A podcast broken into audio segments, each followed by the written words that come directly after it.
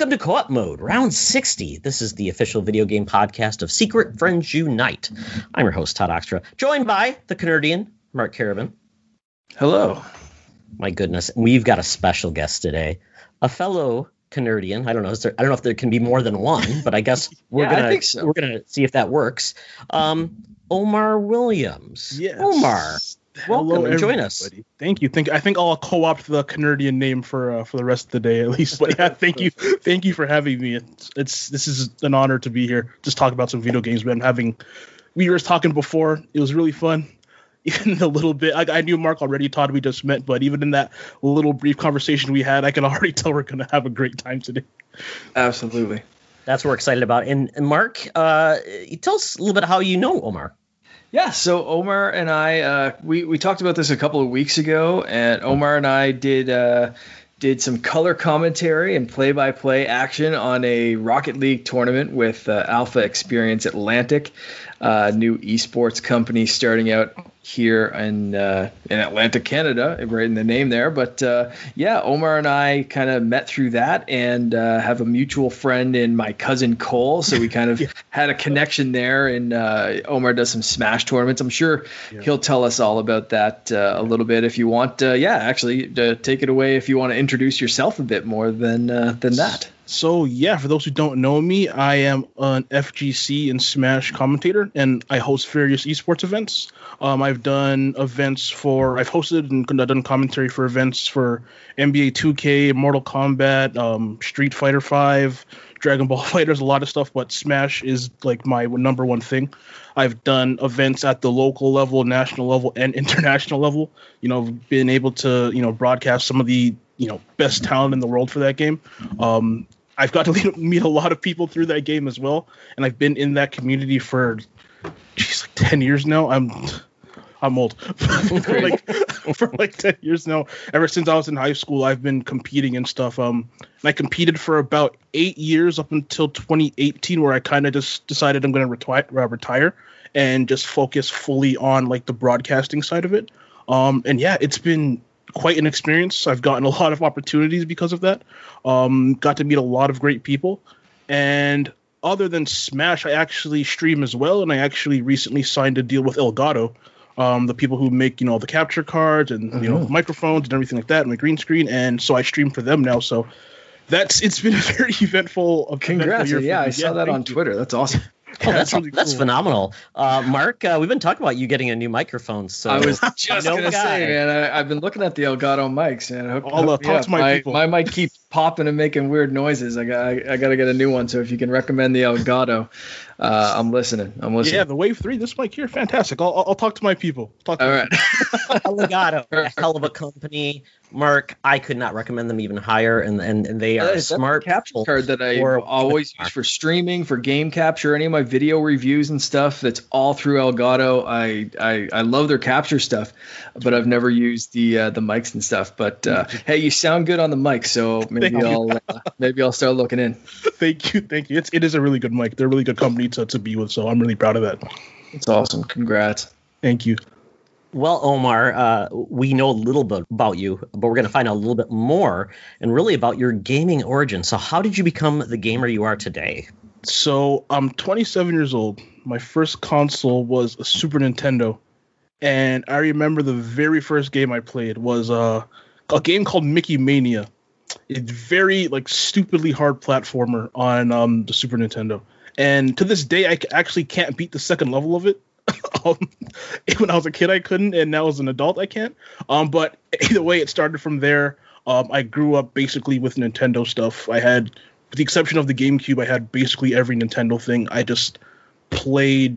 There was never been a point in my time that I can remember where I haven't played video games. They've grown up with me. It's a part of my soul. It's basically a part of my soul at this point. Um, and just I eventually I was able to turn it into like kind of a job and from a hobby into a bit of a job. Um, I could make a bit of money off of it. So that's that's also really cool. But I've again I've been playing games since I crawled out of the womb and I could f- process what a video game was. I've been playing video games. So So, what is your favorite fighting game? ooh. So okay, I'm gonna I'm gonna ignore Smash because that Smash is like special to me. So I'm gonna throw that out. But my favorite fighting game is probably Ultimate Marvel vs. Capcom 3. Nice. That game is just like the most beautiful mess of just confusion and nonsense that I have ever witnessed. And because of all the craziness and nonsense and stupidity that is in that game, it just makes something that is so chaotically beautiful that I could watch that game. I've been watching that game for like 10 years and I could watch it for another 20. Like that's probably number one, like my number one favorite. Nice. Nice. So you said you skipped GameCube. Any Mhm. particular reason for that, or just needed a Nintendo break? You could move to PlayStation, something else, or what was what was going on there? So my parents were very anti video game. Even though Okay. they, they, they, they bought me um a couple of consoles. Like I have a brother and a sister. They brought us, you know, some of the consoles. So we had Super Nintendo, an N64, a PlayStation 1, and a Dreamcast. We had that kind of Wow. area. Um, but after that, the whole PS2, Xbox, GameCube era, um, they were just like you're not you're not getting any more video games. They got us some of the handheld stuff, like I had the Game Boy Advance and a um a DS and everything, but the actual big consoles, they just said you're not getting any more. You have your N64, go play with that. So I basically was playing PS1 and N64 up until like 2006. Oh wow. yeah, until I got until they got us an Xbox 360, and yeah, it just kind of grew from there. And eventually, I was able to buy my own consoles and buy my own games, so it just Yeah. kind of grew from there. But that's why I skipped the GameCube. wasn't my choice. We've we've all had that experience of you know you you have a Nintendo DS at home, and the Nintendo DS at home is a Game Boy Color, and it's like for there you go. exactly. Exactly. yeah we we've all been we've all been there we've all had that uh, that experience and that's i think kind of shapes us now it's like no i'm not missing out on this i need No. all of the consoles because i missed one when i was a child we've yes uh, been there been there uh, have the t-shirt Well, Omar, it's a good thing that Nintendo allows you to play all of your GameCube s- games on all your Oh. modern Switch systems. I know it's great, isn't it? Oh, Isn't it? You've got like one. Nintendo's Mario Sunshine. Enjoy Nintendo's that backwards experience. compatibility is so great, guys. Oh my Oh. god, thanks. but in all seriousness, yeah, it it's unfortunate because there are a lot of GameCube games that I had just straight up missed that I would love to go back and play, and you you can emulate them, but if I could buy them, I would just do that. But they don't give us the chance to, so good old Nintendo. Ni- Our Ninfrendo, Nintendo. Yes. well, awesome. Well, we're excited to actually, instead of talking about the past, we're talking about the present and uh, the present that gaming is and what we've been playing. So, Omar, Omar uh, kick us off. So wait, what are we talking about right now? I forget what have you been playing recently playing? Oh, shoot. I've been playing a lot of Monster Hunter Rise. Like an ungodly, unhealthy amount to the point where I've been having dreams about it. um, I Wow. think I've clocked like in this week, like maybe not this week, it's only Monday. But last week in like four days, it was like 25 hours of gameplay in like four days. Like, it's, it was bad. that's it a was job bad. Yeah, basically. Um, so I've been playing that nonstop. Um, I've been playing some Outriders when it works. um, when it works. And there's a JRPG on the Switch called Bravely Default 2, which I've been playing a ton of as well. Um, 'cause I, I liked the previous games in that series, and it's basically been those three nonstop for the last like couple weeks. excellent The lack of um, non Nintendo games is very disturbing. Omar, I am, Mark will tell you, I'm, I'm not the biggest Nintendo fan, but i uh, love it it's it's funny because uh, Monster Hunter Rise, my son and my son's 15, Mhm. um, and he is a much better gamer than I was. And we were both talking, well, do we want to try it? And we're like, well, there's a demo you can play Monster Hunter Rise.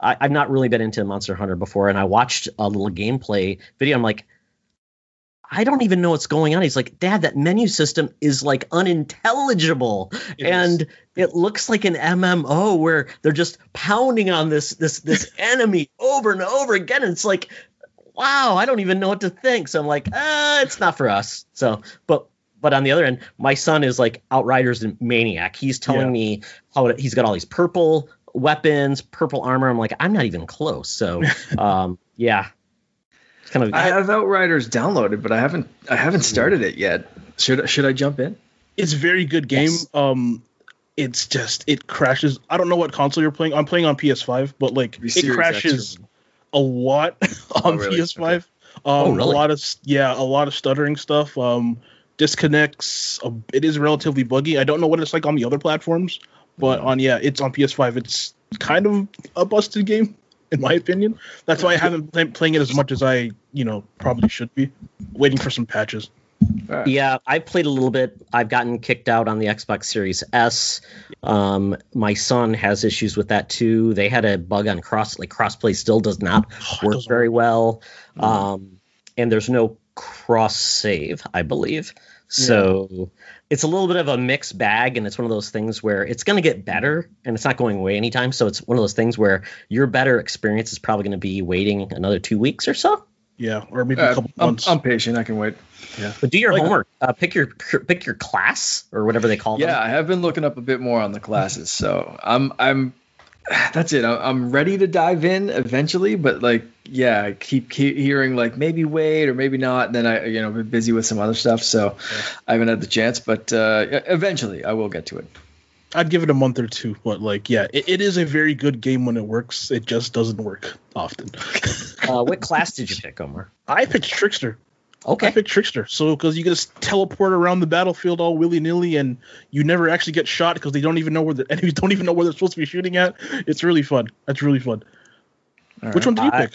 I, I picked Pyromancer, which is a mixed bag, but I do like some of the abilities, like to pull out, like you attack and you pull out uh, like health, which is very cool. I like. Yeah. Um, and Mark, one of the best things is the fact that they allow you to change the difficulty on the fly. Yes. It's called World Tier which is nice, which you can, but the, the, the rewards are lowered. But my son was even telling me, he's like, yeah, I went from like weird world tier six to five, and the enemy's health decreased by 50%. I'm like, that just doesn't tier right. Yeah. It seems like it should be more uh, decremental or incremental. So mm-hmm. yeah, it's a weird thing. Yeah. Hmm. The math is a little weird there, but that, that is a really cool feature that it changes the difficulty on the fly. Like that's that's a really cool feature. Very cool. Anything else? Um, those yeah, those are those three games are the only ones I've really been playing. Like, there's a couple other things sprinkled in. Um, like I, I, I visit Battlefront 2 every every now and then. Wow. Um, uh, I've been playing some Marvel vs. Capcom Infinite because every once in a while, because that's like my fighting game itch right now. Um, jumping a little bit back into Street Fighter took a long break from that game because the uh, online is really bad. so I took a long break from that game. But for the most part, it's basically just Monster Hunter, Outriders, and like Bravely Default. I've been sticking to. Nice, nice. Well, Mark, you've been playing some games I don't even want to guess. I know a couple of them. yes. Yeah. So most of the stuff that I'm going to talk about today, we were lucky enough to get some codes sent to us. So the first oh, one I'm going to talk about is uh, Stitchy in Tooki Trouble. Uh, Game Drive sent this. It is out now. Uh, came out a couple of days ago, I think. Um, it's it's usually like 13 bucks Canadian. I think it's on sale right now for like a little under 10 so uh, a little savings this game is is good. I'm not going to say it's great. It's uh, it's kind of trying to be, or or it, it reminds me visually of uh, like Donkey Kong Country Return, something like that, okay. with like the little tiki guys kind of uh, taking over, and you play as a scarecrow that's brought to life, and you have to go and collect the corn and all that kind of stuff that they stole. It's a very Donkey Kong esque. You're not collecting yeah. bananas, you're collecting this. Um, and it looks really nice. It's it's very smooth. There's a lot going on, a lot of humor and stuff in the stages, uh, but it, it kind of starts to fall apart a little gameplay wise. So um, there's there's nothing particularly wrong with the game. It's just not super polished as it could be, and it's a little simplistic. So I think yeah. this is a great game for kids. If it's like, you know, you have a kid that you're trying to teach them how to do platformers and that kind of stuff. When you die, you start again pretty quickly. Um, it's it's not super punishing. You kind of, you know, there's a few tasks like to find a couple of hidden things in the stages, but they're not super well hidden. Uh, but some of the stuff that bugs me, like all right, I'm going to ask you guys this actually first off, and just see if if your brain works the same as mine. So if there are three breakable crates and they're stacked, uh, you know, there's two on the bottom and one stacked on the top. What happens when you ground pound on the top crate and they hold in? The, they all break, right? Yeah. Mm-hmm. Yeah. Yeah. No. No. Oh no. Not in this one. You have to break the top one, and then even if you ground pound on the center of the bottom two that are next to one another, what should happen? Both go. They both break. Right. Nope. uh, one at a time. Each individual stupid little crate. Ooh. It's it doesn't sound too bad probably, but when you're playing, like while you're playing it, sometimes it'll be crates and it'll be two or three stacked on top of each other and then a platform that you also have to break through. So instead of like holding a ground pound and just like satisfyingly going through all of them, you have to ground pound once, ground pound twice, ground pound a third time, ground pound a fourth time to break through the thing, and you break down to the lower level and you keep on going with the stage. So Yeah. it's it's fine. It's Yeah. like I said, for ten bucks, if you have Yeah. a kid or something. Like for me, I'm used to the challenge and difficulty of something like Donkey Kong Country Returns. Um, I'm looking for a little bit more in my games, but for this one, you know, if if Finn was old enough, like you know, a couple years older, that he was just getting into games, I'd probably hand him this one and be like, "Here, have fun. It's ten bucks, and you know, let's learn how to platform." Yeah. Uh, so it's it's fine for that kind of stuff. Um, like I said, lot going on visually. It's it's a very cute kind of game, but uh, that's that's kind of it for that one. But thank you to Game Drive for sending us that one. Uh, it is like I said on Switch right now, and uh, if you have some younger kids or you just like a kind of simple mindless platformer, not too bad. But uh, yeah, don't expect it to live up to the visual comparison of Donkey Kong Country uh, more in, in any more than, than just the visual style of it because Not too many things can live up to that though. So No. exactly right so maybe it was an unfair comparison yeah. but i mean they kind of brought that on themselves where you're you're fighting tiki men and trying Yeah. to get your your uh, corn back instead of bananas so um they they went after that comparison so i'm gonna throw throw it right back Hey, at fair them. enough. Um, the next one, complete opposite. Fantastic game, but also kind of hard to recommend in a certain way. Uh, this is Shantae, the original Game Boy Oh. Color game. Uh, limited run games did this one. I just got the code from it uh, for WayForward, so thanks to those guys. They're always amazing at with uh, with their support, uh, including like some stuff for uh, for the stream we did for Bobby a few months ago, and they're always great sending codes. Um, anyone that listens to this show or listen to my stuff know I love the Shantae series. I loved this game back in the day. This particular version comes with the Game Boy Color and the enhanced Game Boy Advance versions, and uh, some cool kind of like concept art and stuff to see because when you play this game, and this is where it becomes hard to recommend, uh, unless you really love this series. Um, it's it's tough to recommend it compared to the newer games. It's it feels a lot, especially if you're playing the Game Boy Color version, feels a lot like going back to an NES game.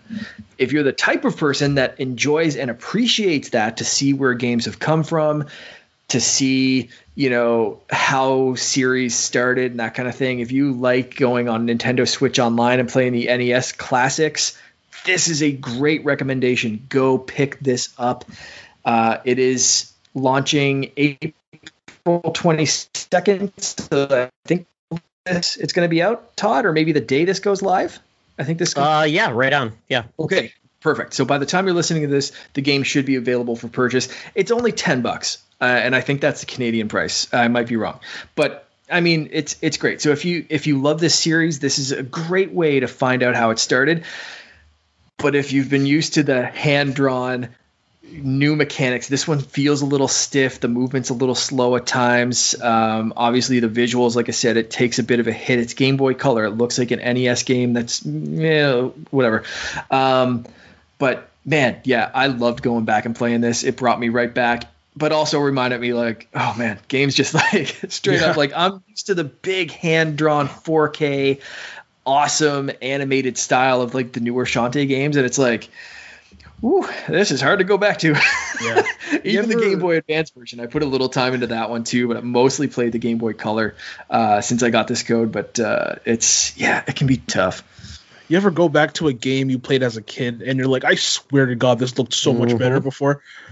oh my! I, I went Yes. back to play like RuneScape like a couple weeks ago, and I'm like, this looks terrible. Yes. This is horrible. Yes. How did I play this crap for like five, Yeah. six years when I was a kid? It's terrible. It's the worst game I've ever played in my life. And- but uh, yeah, See, this game's not like they do some cool things with the visuals. Like there's a cool thing when you're when you're going around to select like where you're going to. You go into the dock or you go into the save room, that kind of stuff. There's this like cool like over the shoulder third person view and then Shantae kind of goes off into the distance and it's a really cool animation for such a limited hardware. Um, it's just like I said when you're used to the absolutely beautiful hand drawn 4K graphics and super smooth animation of the newer Shantae games, this one's a little tough, but it like I said it's it's cool to see where the series came from. So if you're a fan, check it out even if you can't get the uh, the full like limited run games collectible, you can download this version now. So it's kind of cool. Um, nice. Yeah, and the last one uh, I got from Flynn's Arcade. This one's called What Comes After. It is a I'm gonna say it's just kind of like a walking simulator, talking to people kind of game. Um, really kind of different, really different pace uh, from what I'm usually used to. Uh, but this one straight up made me cry. I'm man enough Aww. to say that. Uh, you uh, you go, and it might just be you know like recent events and stuff, but um, it's you. You're a girl that ends up on a train, uh, and you wake up and you're on a train of the dead. It's ferrying people. It's it's not you're, you're ferrying people to what comes next. Okay. Or what comes yeah. after. Sure. Uh, and basically, you can go back to your car, and I think I'm, I'm guessing that would end, get, end the game, but I, I didn't do that right away uh, to see how how because they say or go talk to people. So you just you talk to everyone and uh, and find their stories. And some people are super grumpy. Some people can't believe they've passed, and other people are very content with it, and they're trying to teach you something. And uh, it it deals with um, some dark thoughts and some suicidal topics of saying like I've kind of wished for this.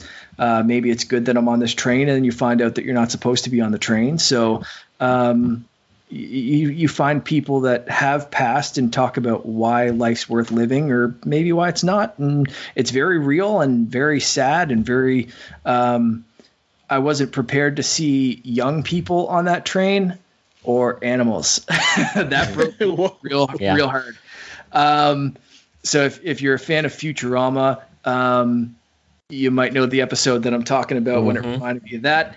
Uh, this this game was yeah. If if you want something, if that sounds appealing to you, you want some real seriousness.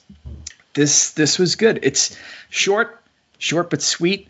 Uh, take my definition of sweet with a grain of salt, but it it, it is it is it's strangely uplifting.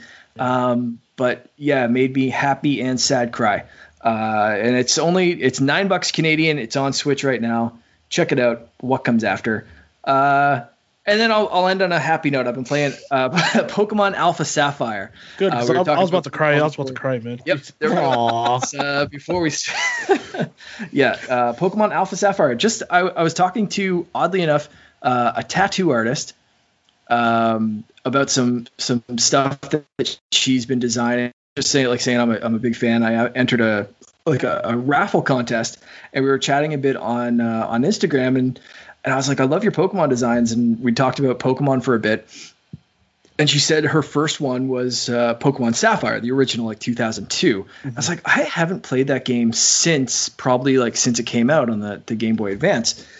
I was like, they did remake of that one, right? Yep. I was like, somehow I missed the remake. She's like, yeah, Pokemon like Alpha Sapphire and Omega Ruby. And I was like, I completely missed those. I'm gonna have to go. So I, I downloaded it that night and I've been playing since and it's uh, it's been really cool. But the even cooler part is that my wife watched me play for a bit and she said I'd like to try a Pokemon game because the only one she's her only experience has been Pokemon Go and Pokemon Let's Go Eevee. None of those count. they don't count for like a real Pokemon experience, right? So I just bought her. I was like, if you want to play a Pokemon game, no like no question, I will straight up just buy you a game, just play it and just enjoy it. Um, so I just bought her Pokemon Sword. Uh, I've I've gone through all the DLC and everything yeah, on Pokemon same. Shield, so like I'm ready to just like you know kind of give her some Pokemon that uh, that she might need and whatever. But she's been hooked. It's awesome. She oh, was nice. just playing it like straight up until like I think she just went upstairs to keep playing. like, oh my goodness! like the second Finn went to sleep, she was just like, "Yeah, it's Pokemon time." I was like, "Holy shit!" Like, I had to take what comes after off of the TV and play in handheld. So I'm like sitting there, and she's like, "I just got a Diglett," and I'm like, "I hate dog." uh, so she, um, and, anyway, so my house has been fun tonight. But uh, yeah, Pokemon Alpha Sapphire, great throwback on the 3DS for sure. Well, Mark, just remember she can always talk to me if she needs any Pokemon tips. Absolutely, yeah. absolutely. I'll, I'll uh, make sure you're on speed dial, Todd. Uh, what have you been playing? Oh my goodness! So Mark, you uh, said, "Hey, would you like to try a game?" I'm like, "Sure, why not?" Uh, so you got me a code uh, from Thunderful Games called yep. "Say No More," which it's a, it's basically a double meaning game. So say no more, or say no more, oh, more frequently. So this game is like a fever dream of a workplace anime, but it's in blocky like oh like n64 graphic style i guess is and it's it, it, feels almost like minecraft though in the way that it's very simplistic textures. Um, and you are an intern at a company and you are brought in and well the first selection you have to make is you pick your appearance. So i picked this old guy with a mohawk with headphones and the only selection you get after that is you have to select a way of saying no but you can pick whatever language you want and there's female and male versions of like Korean, Arabic, uh, German, whatever you want. So I picked uh, Korean because uh, my family's in Taekwondo. So I picked it. And then essentially, as an intern, they tell you you have to say yes to everything. And for some reason, you decide that no, you don't want to. You are going to say no to everything and just be like this. You know, you're going to basically fight the man. And it is so weird. So you fight back by you getting this like instructional tape that you find uh, that's magically appears in desk. It's like an old tape deck, and it's basically one of those like motivational speakers, yeah. but it looks like a wrestler, like Hulk Hogan or something like that. and he essentially teaches you how to fight by saying no, and you get essentially two uh, abilities. One is like taunting to basically bring down the, uh, I guess, uh, courage or um, morale of the person you're taking on, and then you say no. You basically have to hold down the space bar to a certain extent. You see like a little dial, and if you hold it too long, you get like your stomach hurts. But if you do enough, you basically say no, and it causes the people to shoot across the room and break the building. Whoa. So it's like destructible elements. This sounds and cool. It, it's so yeah. it's such a weird game, and as you go through it, like the first one, you have to break, you have to beat the supervisor. Um, so then you beat him, and like some of the other interns don't like you because you you said this, but other people are like, oh, he's pretty cool. But all the while, you're just beating up everybody with your nose. Then you get different ways of taunting. You get like a slow clap. You get a shaking your head yes, and then saying no, like taking them off guard. Um, and then you have different ways. Of, oh, that's like the taunt, and then you get different ways of saying no, like the cold no, the hot no, and then the lazy no. And it's all different like keyboard shortcuts. And then eventually your, your new manager steals your lunchbox, which is like a like one of those plastic lunch boxes with a unicorn on the side. No. So you're chasing him down. It's so bizarre. It's it's oh I love goodness. this. What were they on when they made this? you don't know, and it's such a different style of game than they've ever made before, yeah. too, which is so surprising. So, well, yeah. so this is developed by Studio Fizbin and Lux Games. It's just okay. published, published by, by, Thunderful. Okay. So it's not like a Zoink game or uh, or Image and Form. Um, their their publishing group that they created together, Thunderful, uh, just just published this one. So it is it is very strange, but it's it's not those guys that we're used to. Uh, this is this is a new uh, new developer, but uh, yeah, familiar publishers. Uh, this one is out on Switch. So Todd, you keep talking about the keyboard shortcuts. You're going to use probably touch screen, maybe, or uh, yeah, I mean, uh, use I mean up or down or you hold. So any any of the buttons would work for it. So yeah, it's hmm. it's very easy, but it's a like I said, it's a workplace anime anime comedy style. So just imagine that. Fantastic. So that seems really cool. I might, yeah, I might like check that one out. Twenty bucks Canadian on Switch. Just watch the uh, trailer. Just watch six, the trailer. You'll, you'll get the aesthetic US after you watch the trailer. So I'd recommend everybody just watch the trailer and see if it's for you because you have to be along for the ride. But it, I, I could see they're adding more and more mechanics to make it a little bit more challenging. Like, when I took down, like, I had to take on a boss, and that went a little differently than I expected. So there you go. and you have to look at the tells kind of to say when they're broken down in the responses and what they're saying to you. So uh, it's it's very intelligent the way they did it. Yeah. Um, a game that's not as friendly is Demon's Souls remastered PS5. Um, PTSD flashes. I'm not a patient gamer by any means. I, I have no patience. I get very. I'm like I'm either in or I'm out, and I choose very quickly. Um, I my my claim to fame is finally beating the first boss in Bloodborne and calling it quits. I didn't go beyond that. I actually I went to the next boss and he like killed me. I'm like I I just can't do that again. It took me so long just to beat that first boss, and I'm like I just I just cannot put myself through that type of rigor. And Yes. yes, but so this is by uh, I believe Bluepoint Games remastered this game. Yeah. Uh, Demon's Souls is owned by Sony, not Dark Souls. So this is essentially the game that Sony for for some reason decided um, they didn't want to carry forward, or they didn't. Pub- it, it was a weird situation. They didn't want to Yeah. publish Dark Souls. So, uh, but a man, oh man, uh, this game.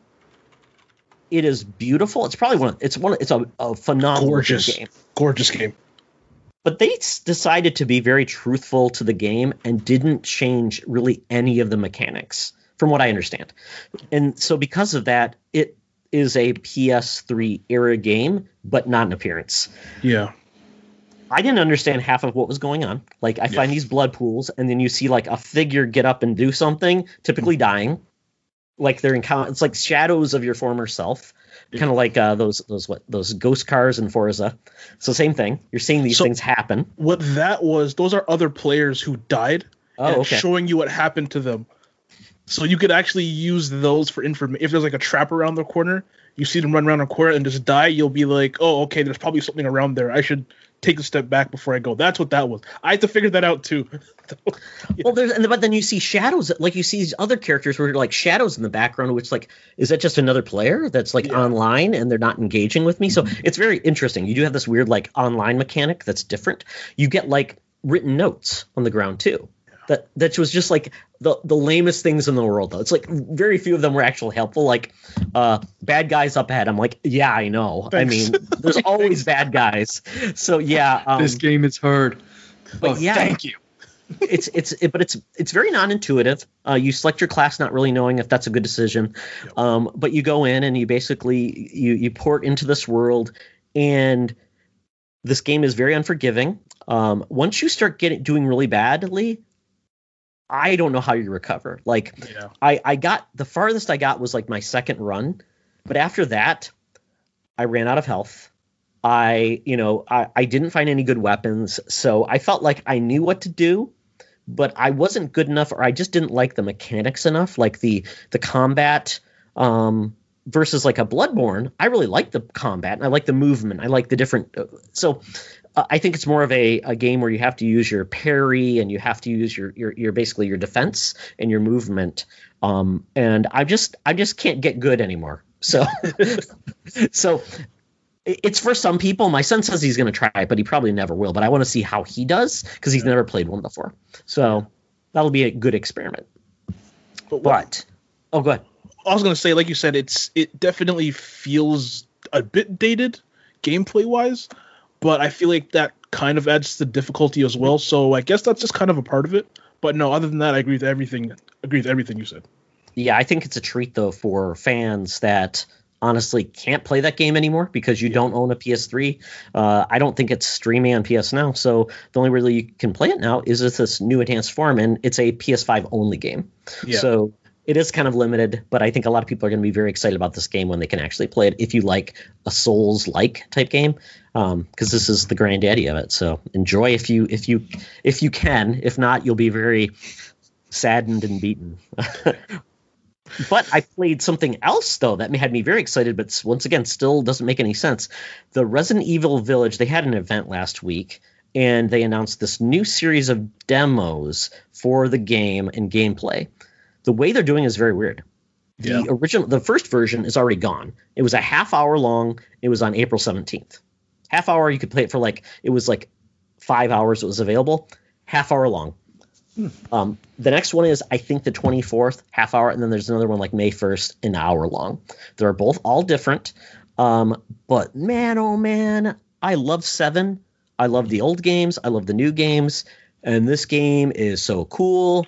I'm hearing now rumors that there's going to be crafting, and to survive, you kill actually animals, and you eat. You, you basically prepare meals out of the animals, which is a new bent. They Yeah. Uh, this is focusing on werewolves and vampires, which is completely different in this old village. So it has feelings of Resident Evil 4, but it's in first person. Um, I I'm just really excited um, for this game. Everything I've seen, it's a beautiful game, oh, and it's Gorgeous. amazing. This engine is used for Monster Hunter Rise, which Yep. is fun.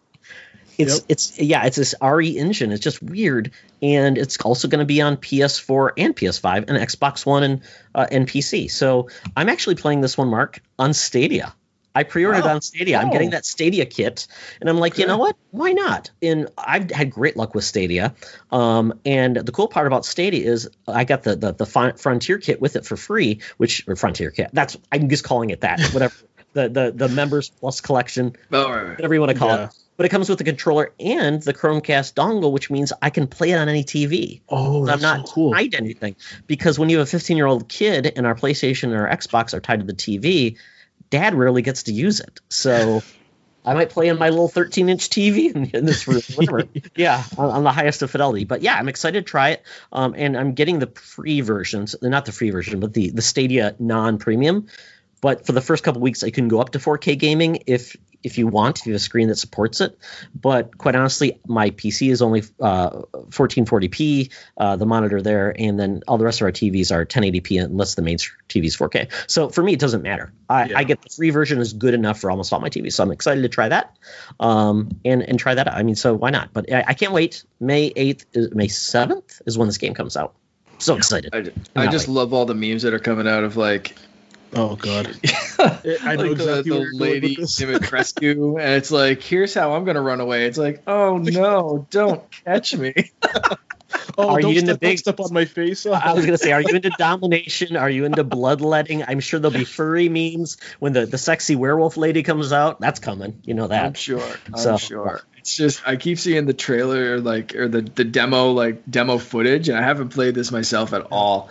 But I keep seeing the demo footage, and then people like cut to like uh, something from like scary movie or something. Yeah, else. They're just like, oh, don't catch me. Or like there, there was what is like, yeah, it, just just amazing. Funny enough, speaking about that, I actually watched a video today where somebody did the science to where what would happen if she actually stepped on your head, Ooh. and Oh. it does not go well for heads. Let's just put it that way. Does that ever go well for Uh, heads? no, hey, but you know what? That's what you're into. Then more power to you. But for me, I like my head firmly on my shoulders. Yeah, It's like gambling, right? How far can you go, right? It's like oh, too far. Oh wait, it's too far. It's too late, right? So yeah, okay, Yeah. that went someplace. Uh, Do you expect anything less, Todd? if you want more hot takes like this, Omar, they'll follow you on Twitter at the end. We'll tell them how they can do that. for sure. Excellent. Well, last game is one I'd highly recommend to everybody. It's it's very family friendly, all ages, and if you are a fan of the '80s aesthetic, Goonies, uh, you know, Stranger Things, that type of thing, this definitely ties right in. Um, kind of like I've talked about Stranger Three Things three, the game. This feels very similar to it, but the art style is awesome. It's like this weird like pixel art, but it's bigger characters. So they are, and the movement is fantastic. And this game is all about these kids, and they're like a group of like the Goonies that they go on adventures and stuff, and they each have their own abilities. And you have a party, and you let they all join your party, and they can do different things. You've got like the big brawler who can fight, but then he runs out of steam. Uh, you've got a kid who can use a baseball bat, but he's the one that can climb. Uh, you've got one kid who's the, the um, the, the geeky one who can invent things. He's got a laser gun and he has like jet boots. And you've got a girl who's from the wrong side of the tracks, but she's got a whip and she can move really fast. So, uh, uh, but then we've got this younger brother who I can't even tell what his abilities are. He blows bubble gum. I can't figure that one out. But they kind of join in your party, so it's, you're as one person as you traverse. Yeah. Uh, so, and then you're, you can then select your party members as you want. It's got standard um, real time combat, so you can take out enemies and things like that. Um, but it's got a really cool narrative, and not only that, it has this really cool animated cutscenes, like it's like a Saturday morning cartoon. So it's very cute, very funny, but they they dig deep into like a lot of the tropes. Like in this neighborhood, one of the houses you go to is essentially the poltergeist house.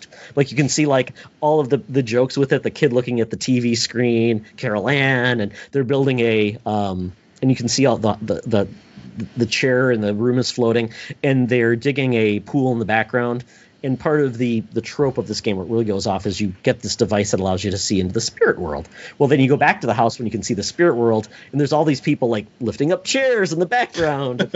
it's very cute, very clever. Um, yeah, I'm very I'm very much in the, the beginning of this, but this is on um, X. Uh, this is on Game Pass, so it's there if you want to try it. Crossing Souls, it's very fun. I commend the. I, I even tweeted at the, the creator. I'm like, you guys did an awesome job. Really appreciate that. It's very fun. I really like the aesthetic. I like the gameplay. So if you're looking for something just very fun, Crossing Souls. I have that on Switch. I never really got into it too much. I'm, I'm I literally just set it to uh, to re-download on my Switch. I'm gonna jump into there.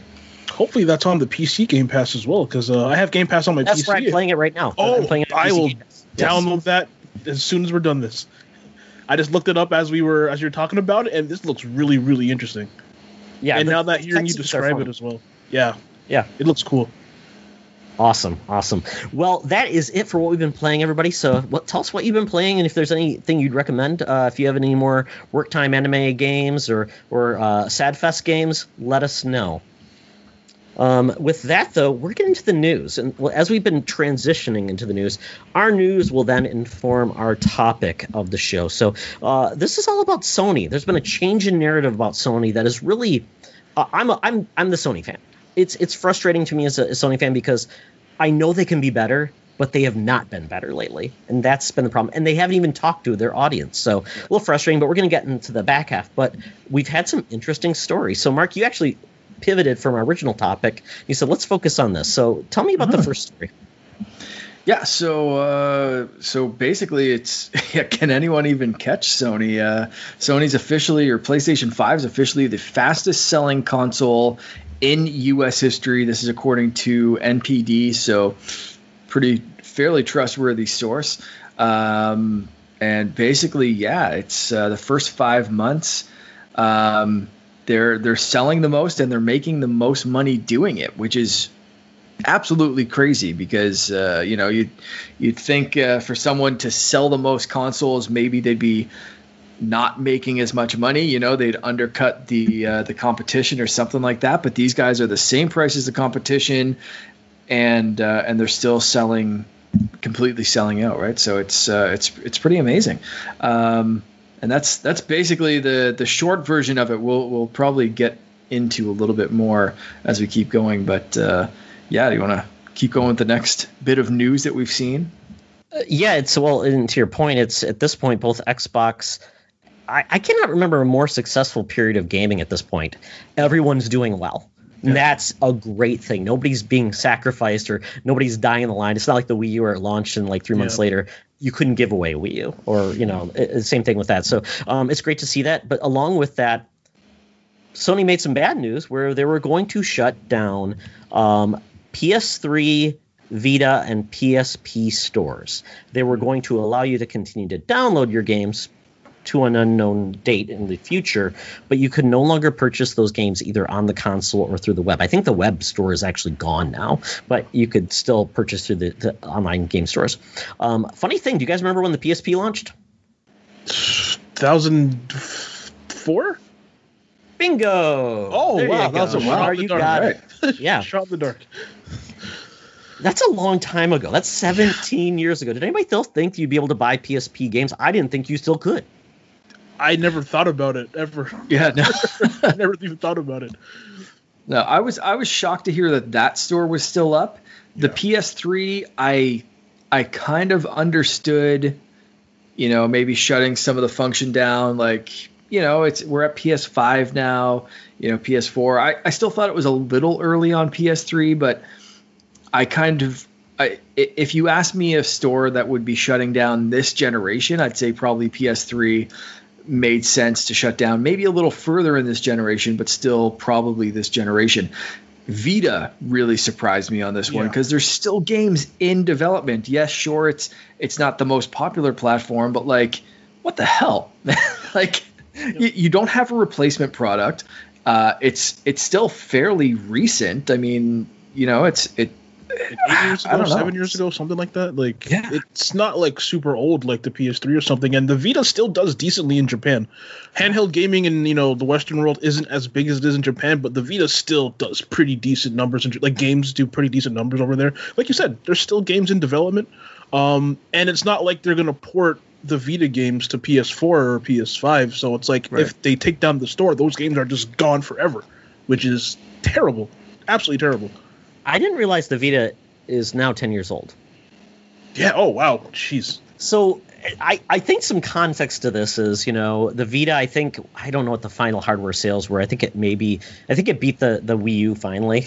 Um, I think it got to 14 million or something like the- that. The Wii U got about 13.5 million. Um, yeah. And it's basically, yes. They, they, I mean, I think the most famous right now is Colin Moriarty. His, he actually developed a Vita game and he bought a dev kit. He just bought a new dev kit for the Vita uh, to continue doing. it. He's like, why would you sell dev kits and you're going to make this announcement? So I totally get that. Um, I do try. I, I don't know. This puts it about the same, a little bit older as the 3DS. It was right around the same time. Think 3DS is also 3DS. 2011 or 2010 in that. Yeah. Yeah, yeah. So I mean, the 3DS obviously far more successful, but um, it, it does make you think that the the Vita just was troubled. Um, even try to find memory cards for it that aren't a billion dollars as it is. I mean, because it's it's a scarcity. Um, that's that's an interesting state. So we we have this mixed bag of like, oh crap, the PS3. There's really there's no backwards compatibility on PS4 except at PS Now. Um, the PSP known as one of the most pirated systems of all time. Yeah. I think that's why it was so popular. 80 million. It was the it's the the, the system you never knew sold as much as it did was the mm-hmm. PSP. It sold like 83 million. That's 83 million is like one of the high. That's that outsells the NES. If Yep. you- that's for context. That's the PSP.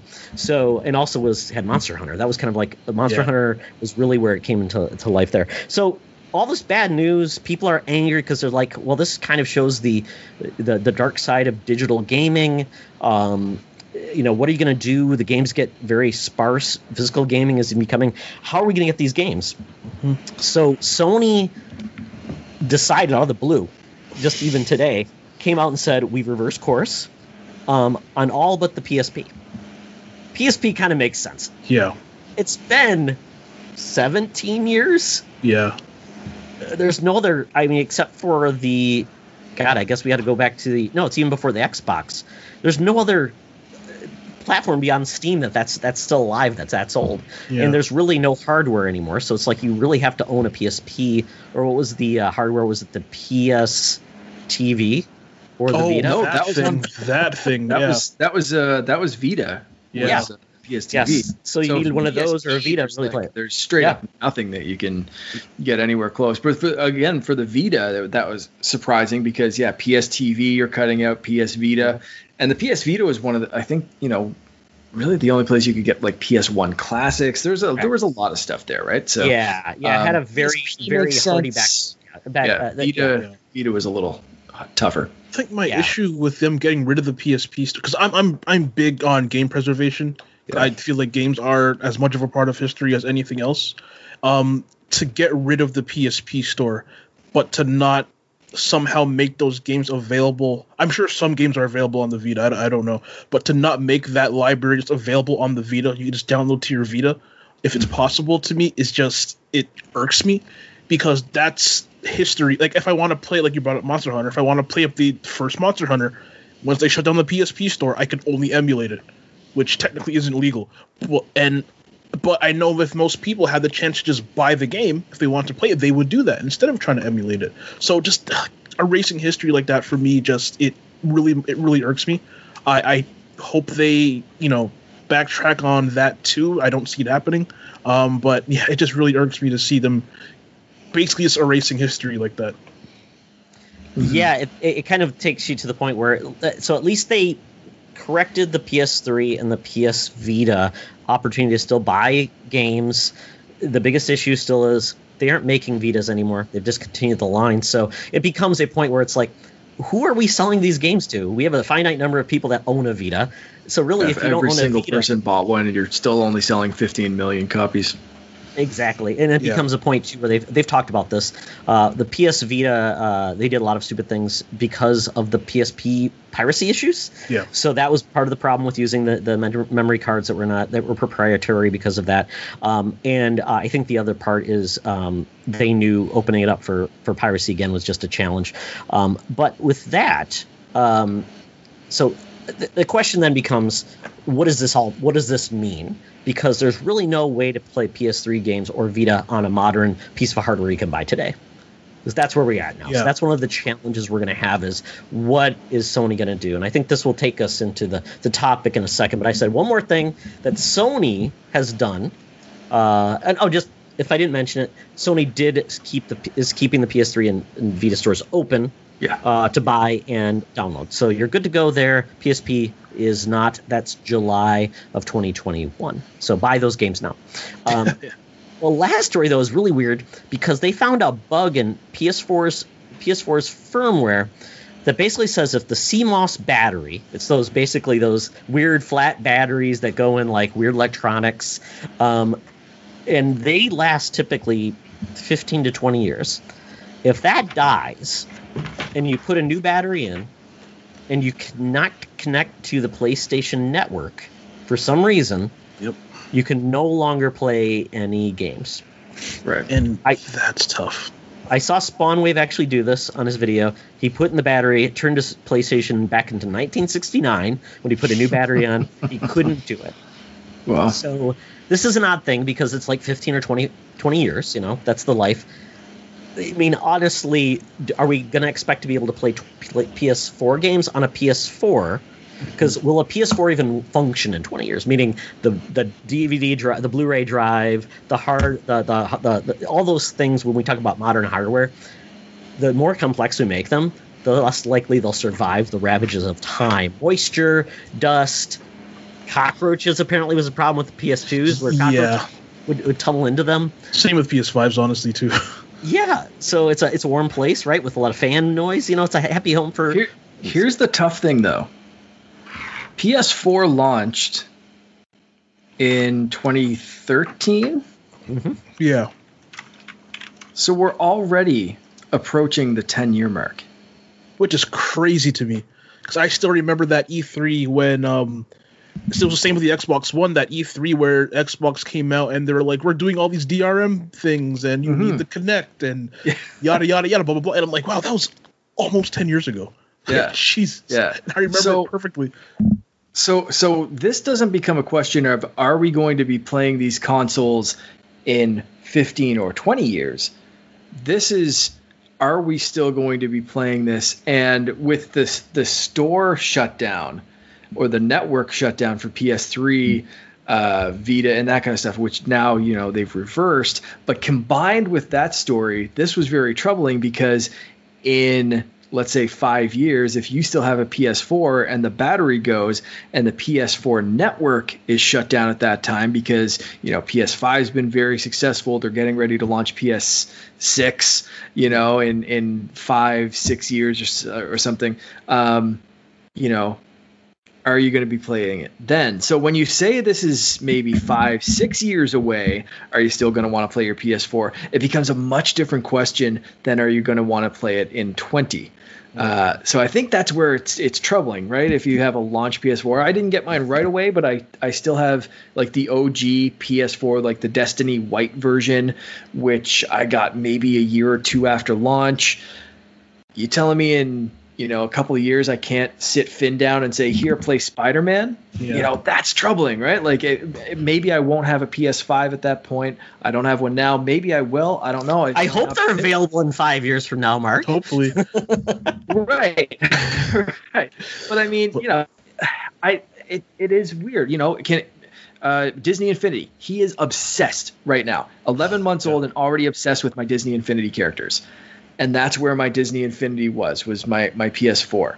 You telling me I can't bring that out, hook up my little thing, let him play around as Lightning McQueen that he carries everywhere, or Mickey Mouse that I'm looking at right now on his uh, on his high chair. Um, you know like that that kind of stuff that's the worry right like if of these games that they're not continued on the ps5 they're not continued anywhere else and it again it's not are you going to be able to play these in 20 years it's are you going to be able to play them in six Yeah. eight years you know that's that's where it gets a little bit harsher to me because playstation and nintendo i mean xbox is setting such a great example Yeah. with their backwards compatibility Yeah. that this is how we've lived for years. You know, you couldn't play a Super Nintendo game on an NES. You couldn't play a, a, NES game on a GameCube. We've grown up like this. It's only yeah. now recently that Xbox is like, we want you to play everything from ever, everywhere. Uh, that we're like, oh shit, there's another way to do this. and now it's like PlayStation, you got to step it up, and you know yep. Nintendo too. But um, this is why this news I think is hitting so hard. Yep. Uh, well, I think the, the difference is the PS4 is fully backward, PS5 is fully backwards compatible. Yeah. We don't have the lack of playing. So basically, Sony's going to say if your PS4 dies, why, Would we, why, would, why would we ex, why would you expect to what what company supports a product regardless like your iPod probably doesn't work anymore, right? With the iTunes library, right? The, the software doesn't work, right? So I don't think I think the expectation that your hardware they're going to support your hardware for 15 years. I think even cars. Think about your cars uh, infotainment system. Do you think Ford is going to support or, or my Saturn or sorry my Saturn that's that's a dead brand. Uh, yeah, doesn't support that anymore. My my uh, my Mazda that, that infotainment system is not even supported anymore. So it's like yeah. I think we've got to get on the mindset like companies should support us forever. Windows tried that, and that's why they have so many issues with their platforms because we're trying to support printer drivers from you know 1922, and Apple said no, we're not even going to have drives in our, our, our, products anymore because we don't do that. So all your CDs and DVDs, throw them in the trash. So I think that's the change. Uh, the good thing is uh, they do support like USB. Uh, uh, peripherals like uh, Rock Band works. Uh, yeah. So in, Disney Infinity should work when you get a PS5 mark. So you should be good. So that's that's the difference, and I think that's the big problem, the big thing that finally changed. Sony finally went with x86 hardware. Finally. exactly. they aren't doing weird like cell processors and things. Oh my it's god. Like, uh, yeah.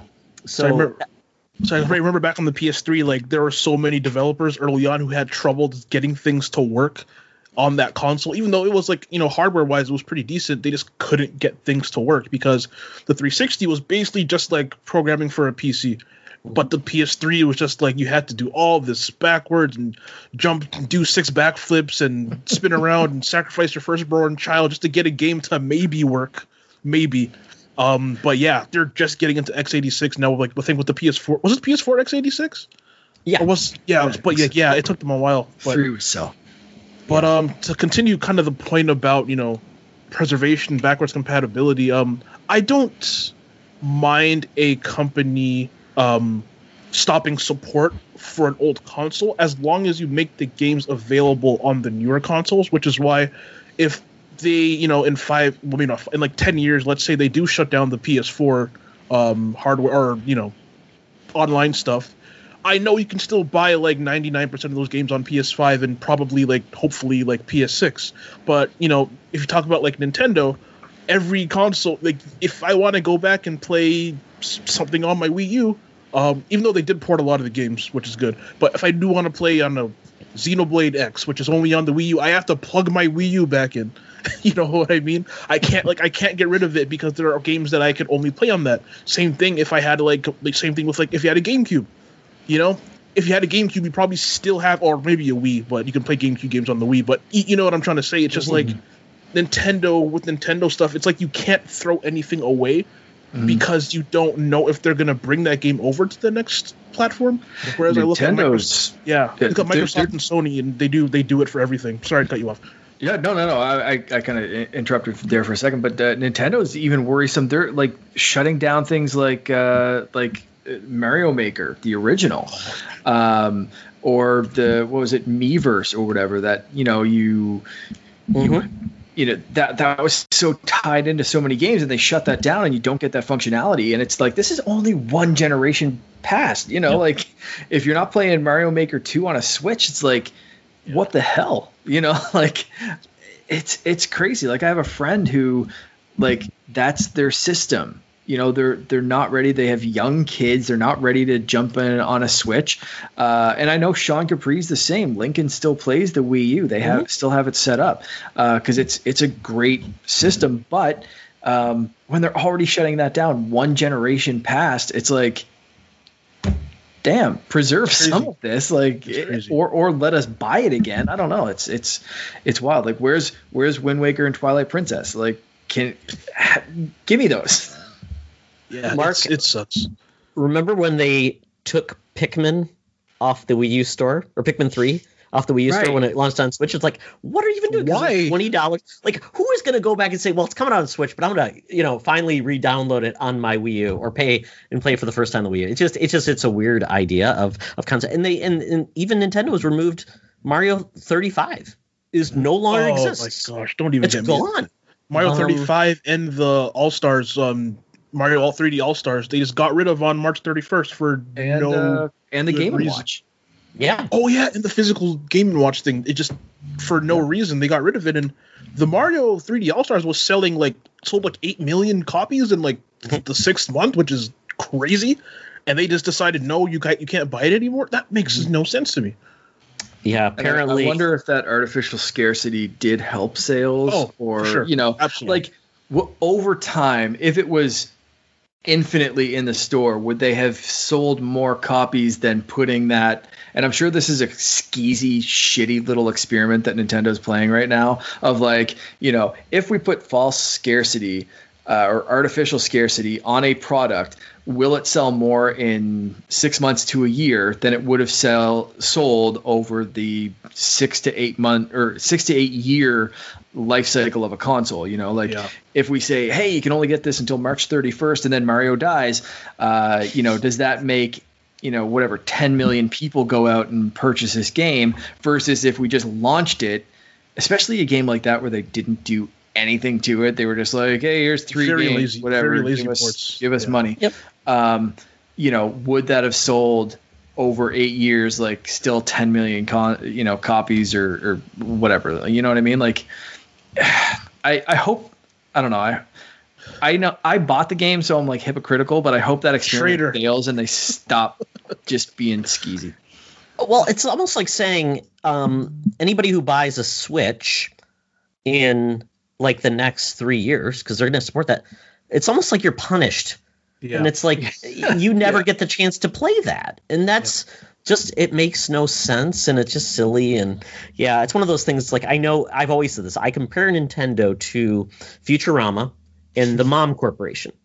Mom is just like this. That's oh, she's so kindly, and then in the background she takes off her skirt and looks like you know a businesswoman who's who's evil and mean. Um, yeah. I, so I just tend to people put Nintendo in a different place, even though their goal is to make a lot of money and spend the least amount of money and get the most back.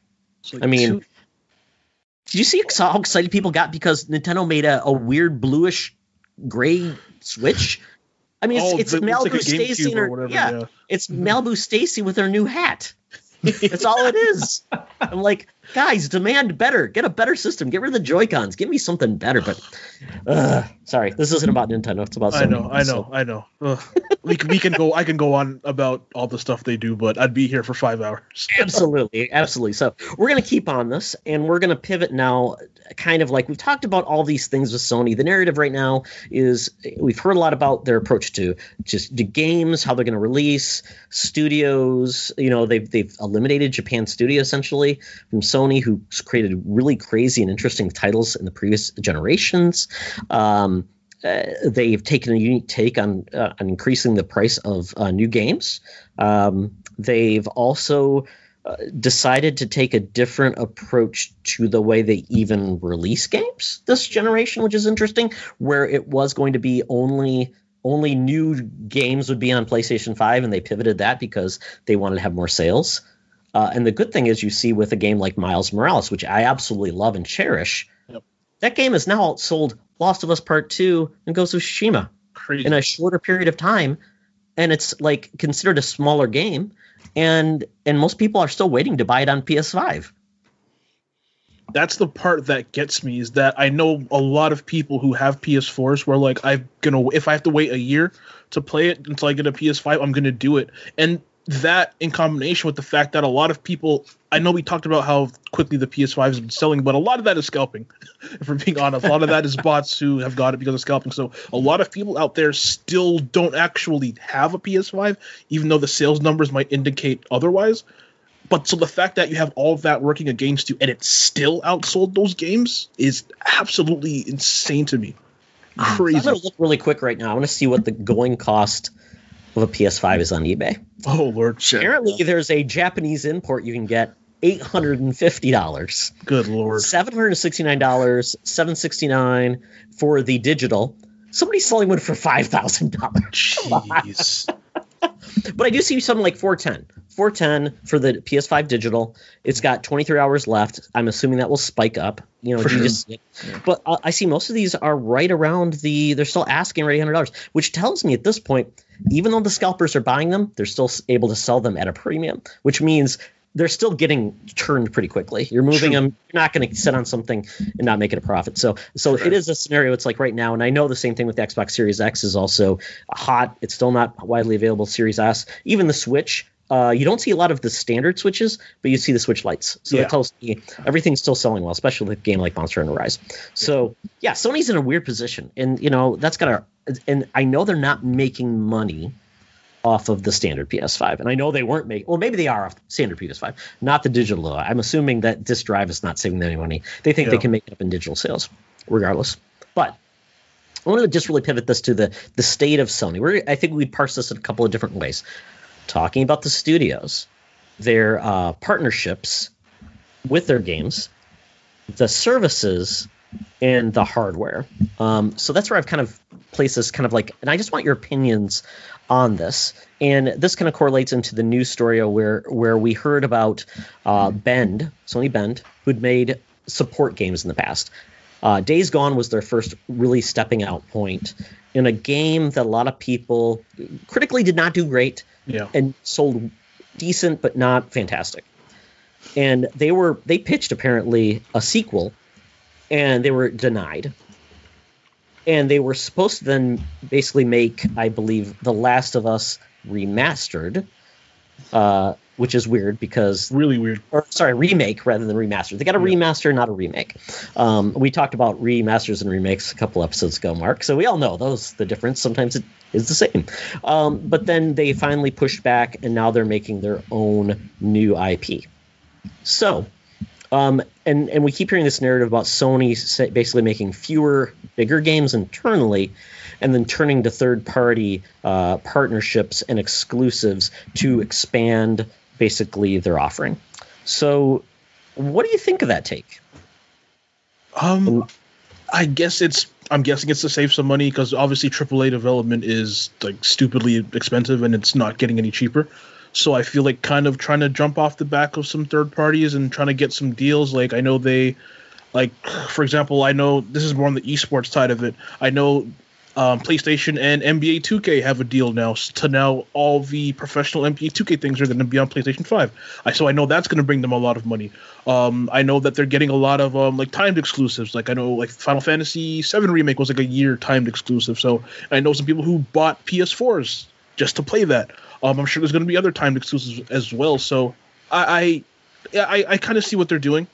Um, and I, I do I, I would say I agree with it.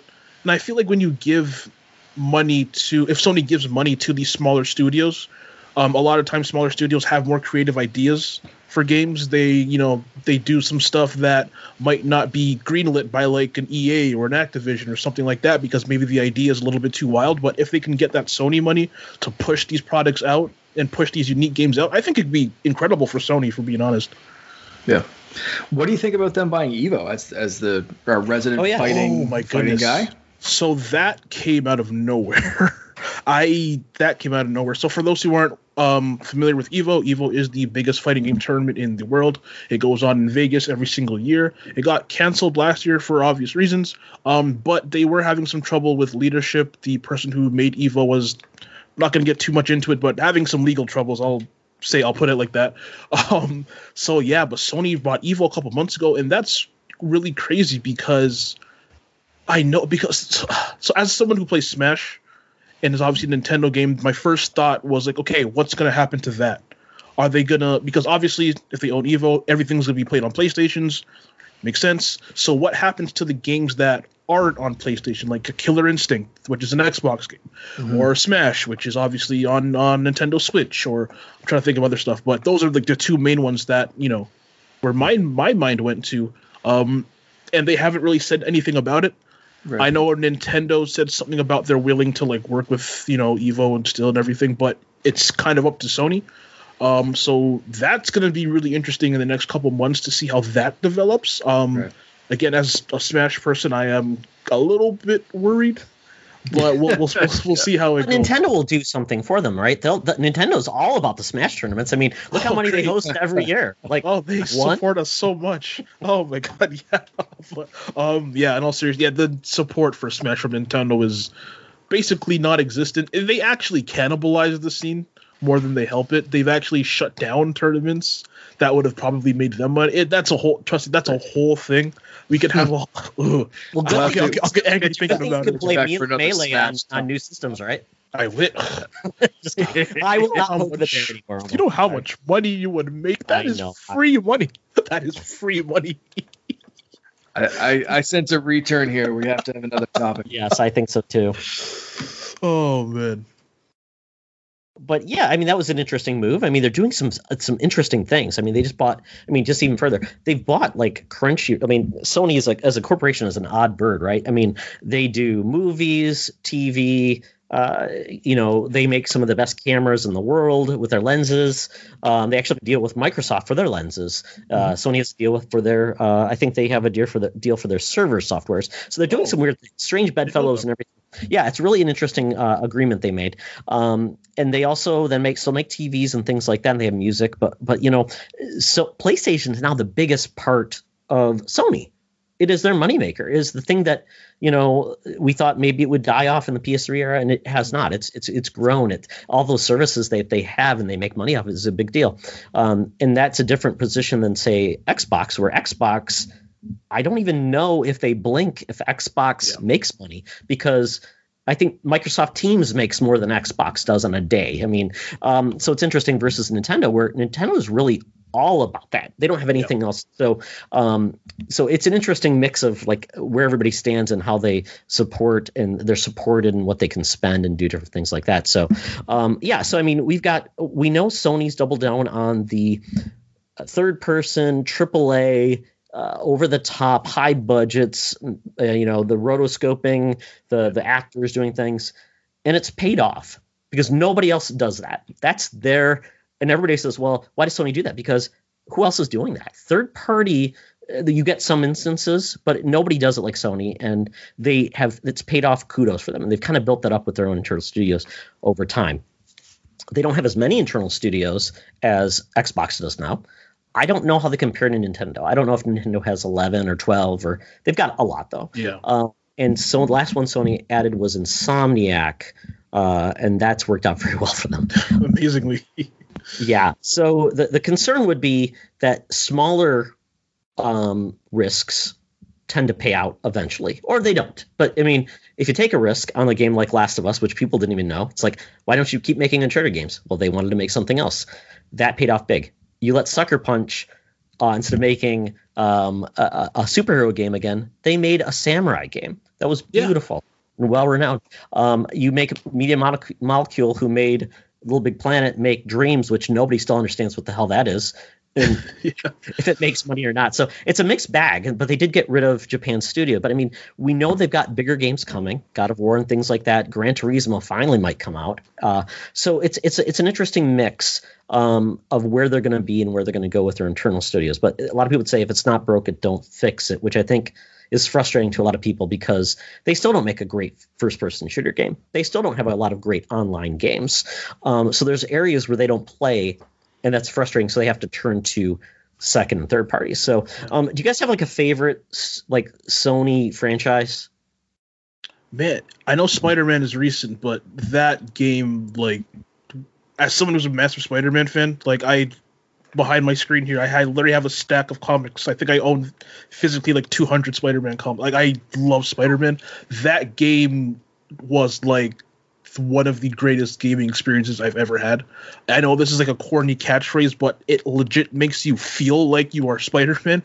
It doesn't make you feel like you're playing a video game that Spider Man is in. It makes you feel like you are actually Spider Man in that game. And I do, and you know double for Miles Morales as well, with you know the improved swinging, the improved tricks, and um, all that kind of stuff. And on top of all that, the story was like very, very, very, very good, very yes. emotional. I don't want to spoil it for people who haven't played the game yet, but very emotional. They took some, they took that story in a way that I never thought they would do. Um, some characters don't make it towards the end, which I never thought would they they would do either. Um, and the fact that they able they were able to remix established characters in a way that they were different from their comic but still made sense like Mary Jane, for example, like Doctor Octopus, for example. It was just like, okay, this clearly isn't the Doctor Doc Ock from the comics, but like this also makes perfect sense what they did with him, and the fact that they were able to do that so seamlessly, and it just felt great. Everything about the game, I could talk about the game forever, but like that has to be like my number one right now. That whole Spider-Man franchise, and I can't wait to see where they go after Miles Morales because they had some story teases at the end of that game, and I'm just like, oh my goodness, I legit just can't wait for that. So Spider-Man, the Spider-Man franchise is definitely my pick for that. Mark. Uh, Spider-Man's up there for me as well, uh, and and Uncharted. I mean, as a Indiana Jones fan, um, you know that's that's about as close as we've we've gotten. And I'm I'm very excited for an actual Indiana Jones game uh, because that was you know they there hasn't been one in a, in quite a while. So Uncharted and and uh, yeah. There's yeah, that great uh, one on Xbox One that's backwards compatible. There it that it yeah that's a that's a thing. Um, but yeah, I mean, uh, between Uncharted and Tomb Raider, I mean, that was kind of the Indiana Jones fix for video game fans, and uh, and I loved the Uncharted uh, series, uh, top to bottom. You know, it was a fantastic run. So there, uh, between that and Spider Man, that was kind of my Sony love, especially last generation. Uh, you know, and, and I'm traditionally not a Sony guy. You know, PlayStation Four was my first and only real i mean i picked up a vita as well but then ended up selling that a few years later. Uh, but so playstation 4 was like my my jump into my own sony. You know my brother had playstation 2 playstation 3 growing up and when i moved out i kind of you know took my xbox and nintendo stuff and he kind of you know took that. So uh, so jumping into playstation 4 and catching up to a bunch of franchises that i missed those two were incredibly special to me. Um, so you know it, to to get me in on the PlayStation 5 bandwagon I was talking to my brother last night and playing uh, watching him play Ghost of Tsushima and saying like I got to pick up this game and you know even for my PlayStation 4 um, and he said, you know, you think you'll eventually get a PlayStation 5? I said, yeah, maybe eventually, you know, like, uh, but it, I need those those exclusives, right? So those franchises are what's going to bring me back. And, um, you know, Sony kind of I'm happy that they did, but they shot themselves in the foot. You know, they like you said before, they were so you know like this is game's only going to be available to PlayStation 5, only going to be able to play it on the PlayStation 5, and then they turned around at the end and said, nah, you know, we'll we'll do PlayStation 4 as well, and uh, I think that's overall a good move for them but at the same time, it's it's uh, making me not run out and and uh, you know run up my credit card with, with uh, two new consoles this season, right?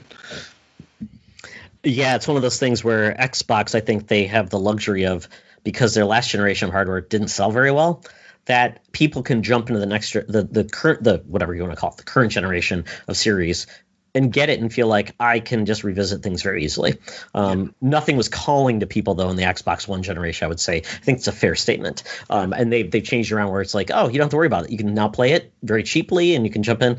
Um, and, and, and that's an interesting mix. Uh, and Nintendo started fresh again. So I think that's one of the scenarios. Like some people started fresh, uh, where Sony is kind of like they're carrying 115 million owners from the past and how do you bring them forward and and some are ready to jump and some can hold off which is which is nice it's nice yeah. to be able to do that um, so yeah and, and for me god of war is mine uh, i mean that was probably one of my favorite games of all time i actually restarted it with the ps5 patch ooh I'm gonna. I, I, I just was blown away again. It's so such a beautiful, masterful game that I don't even know what they will do with a sequel, but or if it'll be like a one-off or it'll be like more like Miles Morales. But I can't I can't wait, and that's phenomenal considering where that game was before the PS4, where it was like uh, is this is this series dead? You know, is it kind of like needs to go out to pasture? So it's kind of great to see them do that. So that was amazing. Somebody actually pitched that idea. Said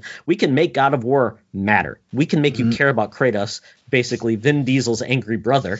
Uh, you know, and and and care for him. So I, I'm I'm so glad they did that, and I think that was one of something that Sony's typically done in the past, and I hope they continue. And I hope the the the stuff we're hearing is a mix of sour grapes and anger about franchises not getting a second uh, uh, attachment, but we shall see. They did take chances though. They had the Order 1882, which I liked, but it didn't sell well and it wasn't reviewed well. And I'm not wanting the the Snyder cut on that game. Some things just don't don't deserve a sequel, and I get that. So Yeah. Days Gone, I think people are like have rose colored glasses and they want more of that. Where I'm like, I tried it, it just didn't snag me. So Yeah. Yeah. Not a bad game, but nothing to write home about either. In my Yes. Yeah, and, and we know Sony's going to take their time with games. They had a slow start in PS4. Uh, PS5 will ramp up. We've got some, you know, uh, we've got some games we think will come out this year. Horizon, the sequel, uh, Yeah. will come out this year. Returnal's coming out, and Ratchet and Clank is coming out. So that's you know three big games in one year. That's pretty satisfying from a first party party perspective. Um, when as of right now, we know we've got Mario Golf. We have uh, a sequel to. Or, or, sorry, a remaster of a game nobody really liked in the Zelda franchise Oh, Skyward Sword. Oh god. and I think a Pokemon game for Nintendo. So that's not even a, a first party game. Uh, and then we've got Xbox, which essentially is going to be a bunch of third party games, Game Pass, and hopefully Halo.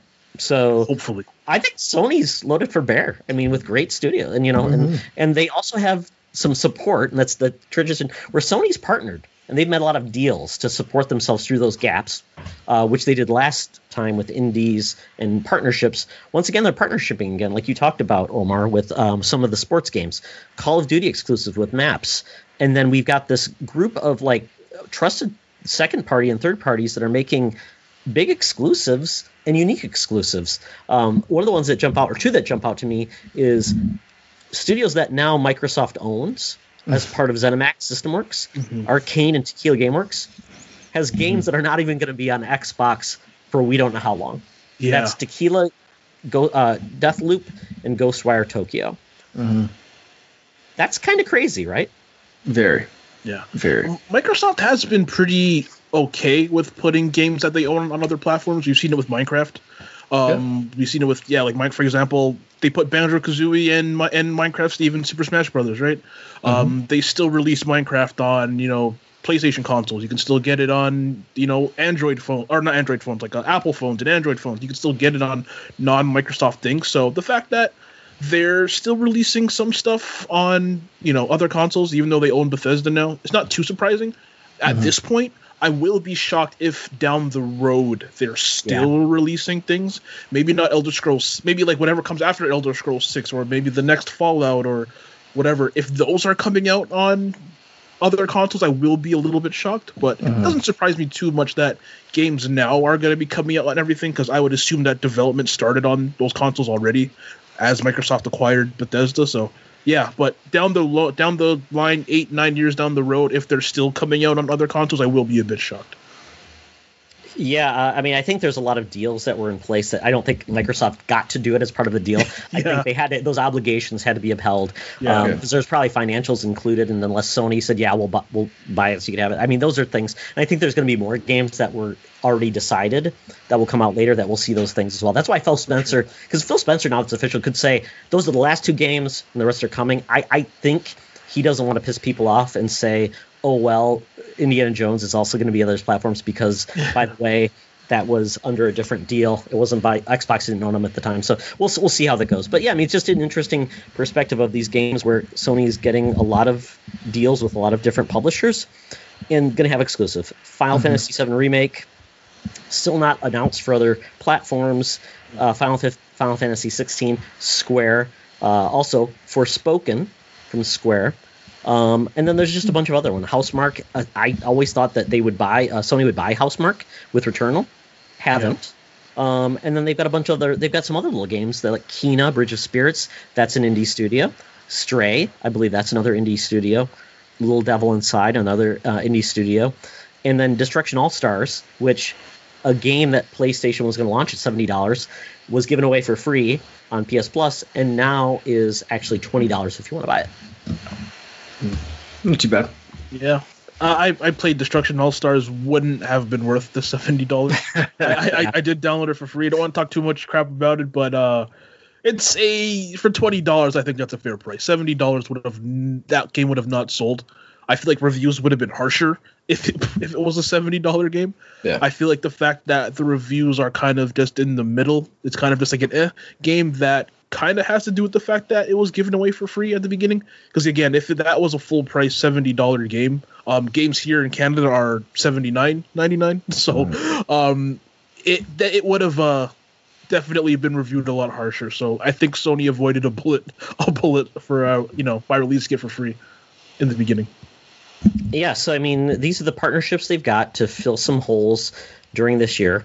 Um, I, I think it's kind of an interesting how they picked, and some of these games will be on PS4, will be on PS5, um, and uh, so I mean, these games will definitely cater to different audiences. RPGs, we've got a weird like uh, different like shooting game with uh, um, Deathloop.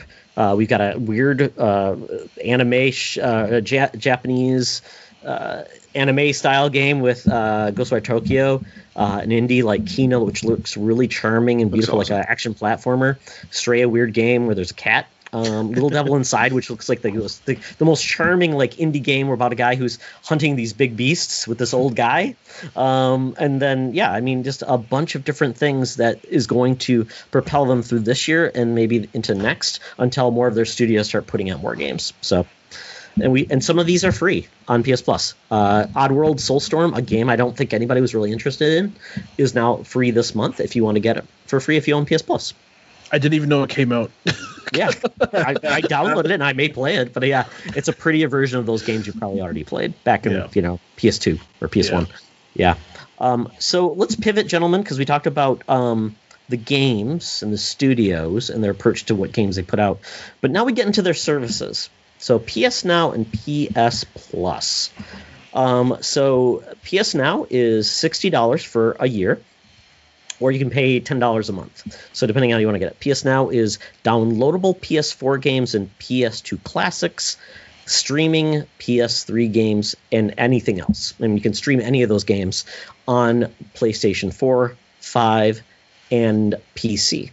So that's that service that stands alone. It's basically all the games you want to play. Uh, there's like 800 games now. I think there is over 400 PlayStation 4 games, uh, which is pretty phenomenal. Uh, and then uh, about 300 ish PS3 games, and I think about 50 PS2 classics. Uh, still lacking PS1 and PS2 games natively. No Vita or uh, PS Plus from that platform. Um, and then we've got the PS Plus, which is essentially their old uh, game or uh, Xbox Live Gold, sixty dollars a year, gets you free games, discounts, and streaming. And I think they even now give you a couple months of their animation services. Maybe. Don't know. Yeah, Maybe. and they also give you now the PS Plus collection. Yeah, so I think that's where we're at. So that's kind of like their their services overall. So uh, you you don't really need either or, uh, but if you want to play online, non free to play games, it is sixty dollars a year. So um, right now you are getting PSVR games, PS4 games, and some PS5 games for free every month. The PS Plus collection was just announced and given with PS5 members, where it's like 18 of the best PlayStation games you can play, which is great. Um, and then they've been adding also for free outside of this. They're calling the the the home collection, I believe, the stay at home collection, Oh, where they yeah, give you yeah. like right. Horizon Zero Dawn. They give you uh, Ratchet and Clank was last month. So, Mhm. um, so uh, that's the services they have. Are either of you subscribed to the services? I do have PS Plus again, as I play a lot of games online. Um, you know, back when Monster Hunter before Monster Hunter Rise came out, I was playing a lot of Monster Hunter World on my PlayStation. Um, Outriders now, um, you know, a little bit of Call of Duty here and there. Don't play it too much anymore, but I do have it. Decent service. Um, again, I, I know we're talking about PlayStation, but I kind of have to compare it to like Xbox, where I look at like Game Pass, and that is like one of the best services ever. And if you compare what that gives you to what PS Plus gives you, it's like PS Plus on the surface looks like a pretty decent, you know, deal with all the free stuff and all the discounts, but then you get Game Pass and it's like free games and you sometimes you get new games for free. Like I know they put Outriders on the on the console Game Pass day one.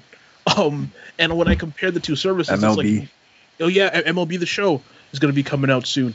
Um, which is crazy because that was a Sony game forever, which is actually Yeah. kind of crazy. Launches Um, tomorrow. Yeah, oh yeah, there we go. Um, so even though PS Plus is a good service, I feel like they can be doing a lot better, especially with how good the competition is doing. Um, I'm not even gonna talk about Nintendo because they, um, but, but um, yeah, it's, it's it's not a terrible service. The PS Plus collection was really cool. Um, when I got my PS, so there's actually a lot of PS4 games I hadn't played. Um, God of War, you brought that up earlier. I actually hadn't played it. Um, but when I got my PS5, I saw the PS Plus collection there, and I was like, oh, I can just download God of War. That's really cool.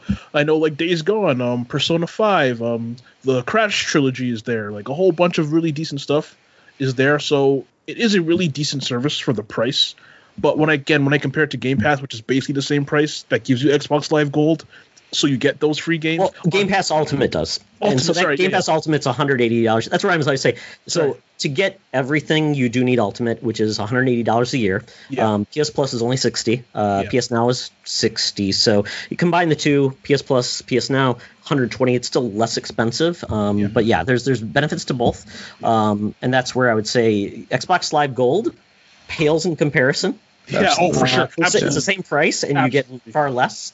Um, and uh, and PS or Game Pass uh, also uh, Game Pass is just the game, so it doesn't include the streaming. It doesn't Yeah. uh, have online gaming, so Yeah. it, it's a mix. So it's really hard to make Yeah. an apples to apples. Fair. uh, Yeah, fair. Yeah, and and Sony does not put its games day and date on PS Now or PS Plus, except for those weird offs. So Yeah. yeah, it's, it's it's an interesting mix, and people have, and and and fun fact, PS Plus has been around how long, gentlemen? 2005 or six, whenever the PS3 came out, right? It launched a little bit after that because PS3 did not have a paid online service. Oh right, I forgot. Yes, yes, yes. Yeah. PS. Plus was just a extra value service. Like you got discounts and you got some games. Yeah. Um, how long? How old is PS Now? I have no idea. PS Now is fairly recent, isn't it? I, I think that was That's what I would guess. Just a little after PS4. So Maybe like eight, seven years, seven, eight years. Yeah. maybe? I'd say PS Now is uh, t- launched 2014. Okay. okay. Yes, and that's That's- that was came out of the Gaikai deal they had back in the day. Right. Right. And it, fun fact about PS Now, originally you could rent games on it, and it was ridiculously yeah. expensive. Yeah. The service launched at like a hundred, like two hundred and forty dollars a year. Ugh. Mm-hmm. Only streamed, and really only had PS3 games at the time.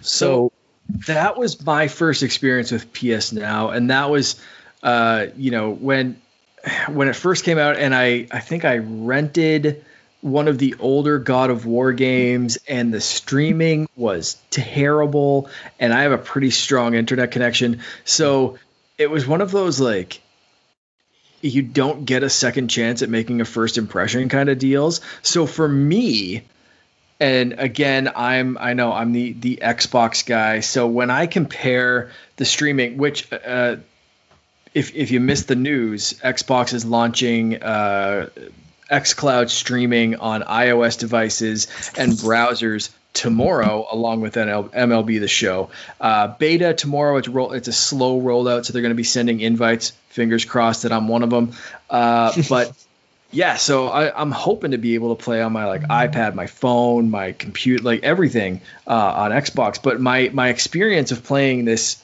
this uh, you know streaming game on the PlayStation was like such a terrible experience Yeah. That I just kind of was like, okay, well, they're not getting any more of my money, and and I'm hoping that it's a better service now. So I'd, I'd love to hear from people that that actively use this and not the download portion. Obviously, No. a download's going to be good, but I'd, I'd love to hear how Sony's doing and playing catch up on streaming because because Xbox is just diving right in, and uh, you know I, I don't know if if Sony if that's a big part of their their kind of thing, or did they pivot to be like, ah, you can download a bunch of PS4 games, and you know, stop complaining, Mark. well, I can tell you because I my PS Now is actually going to expire, so I'm like I'm going to try some more games. I not played the PS3 Ratchet and Clank Enter the Nexus, something Into the Nexus, or whatever it's called. It ran fantastic on my PS5. Uh, Okay. just, just streaming. uh, on my PC for some reason ran like crap. So I don't understand what the rationale is why it performed better on one or the other. But it was great. It was it was a really good performing online streaming game. Now, if I'd been playing maybe like a sh- first person shooter or a fighter, might Yeah. be different. But it is kind of a nice way to play like PS2 classics and things like that streaming not you know you just get right into it. You don't have to worry for it to download all those things. So it was a nice experience and it was it really just let, let me try some games very quickly. So um, it's not perfect and this is where xbox i think this is why xbox has taken so long to get their streaming right because to your point mark uh, if this is going to be your first experience if it sucks people like screw that i'm moving on i don't want to do that. So it makes sense and you know it's different when microsoft who makes their bread and butter right now on their Azure servers. So Yeah. Sony even to try to compete, as we talked about, Mark, Microsoft's almost worth two trillion dollars. Sony is worth 140 billion.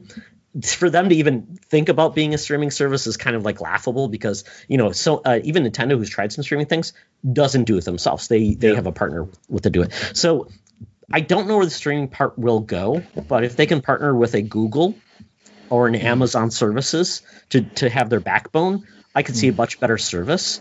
Um, and they used to be on Android i devices. I'm not sure if they're there anymore, um, but that would be something that could improve. But I really think I think everybody's the the feedback that we've gotten. Sony really needs to change something because all both of their services Yeah. are really old. They don't publicize them, even though I'd say they're very good value. The fact that PS Now used to be streaming only and two hundred forty dollars a year, Yeah, now it's sixty Yeah. downloadable games, has a bigger library that you can essentially play than Game Pass Mhm. for sixty Yeah. bucks. So That's why is no deal. one talking about it? See, Everyone talks about Because Game everybody, because that's because Sony doesn't talk about it. And See, Sony's the done thing- a horrible job. I mean, you can play Avengers right now for free on on on PS Now. Download See, it, play. I it. Didn't even wild. know you can download games on PS. I thought PS Now See, was just that's the straight problem. streaming. I didn't even know that. And I've owned Wild. PlayStation stuff forever. And I didn't even I just thought it was straight streaming and kind of what Mark said, I had a very bad experience with my first um time. Um I got I had PS Now on my PlayStation 4. I don't remember I played St- St- Street Fighter or something. Um terrible. Absolutely terrible. And I have decent internet. Uh you brought up the point Mark Todd or Todd where um fighting games on that service are like really kind of iffy because you need precision. you need like precise, you know, inputs and stuff like that. So my first experience with PS Now was like, this is garbage. I don't want. I regret paying for this. Never touching it again. And I never paid attention to it. But yeah, since Sony never actually advertises it, I didn't even know you can download games. so it's like they're they're not even trying to push it anymore. Yeah. Mhm. Yeah, and, and it's and they do had some cool games. They had like they had Grand Theft Auto on the service for a while. They had I think they had Red Dead Redemption 2 on the service. Um, and uh, PS Now, if you can get the streaming to work, like I said, it works well on my.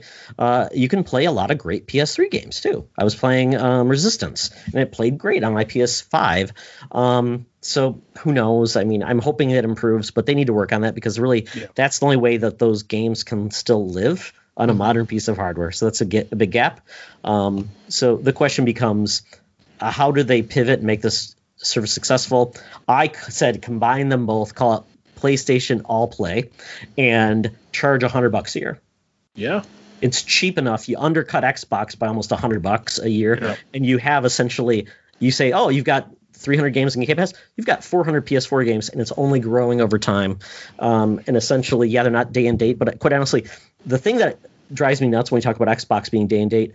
Xbox has only launched like three games in the last 18 months, and they haven't been AAA. So Xbox has been putting a lot out there because they're like, right now, our games that we have aren't creating buzz, and and that's why they create that service. So they're letting their third party, um, and they're being very aggressive on their pricing, and getting in games like um, Outriders and and uh, and uh, I'm curious how much they paid for the show.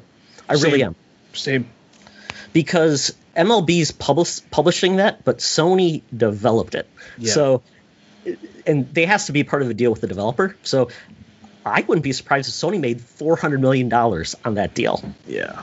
And to me, that's like that's free money. I mean, essentially, because and it's getting the game out there, so more people are going to buy it. So just like when Game Pass gets more sales on that, you're going to get more sales on the show, and they're going to make more money, which Sony makes a part of. So I think it's interesting. Yeah. Uh, Sony's Sony setting themselves up for uh, to, to, do just that with one of their sequels right now. I just got a notification on Twitter, like literally right now. Uh, Horizon Zero Dawn Complete Edition is free to claim on the PS uh, the PSN store. Right, meow.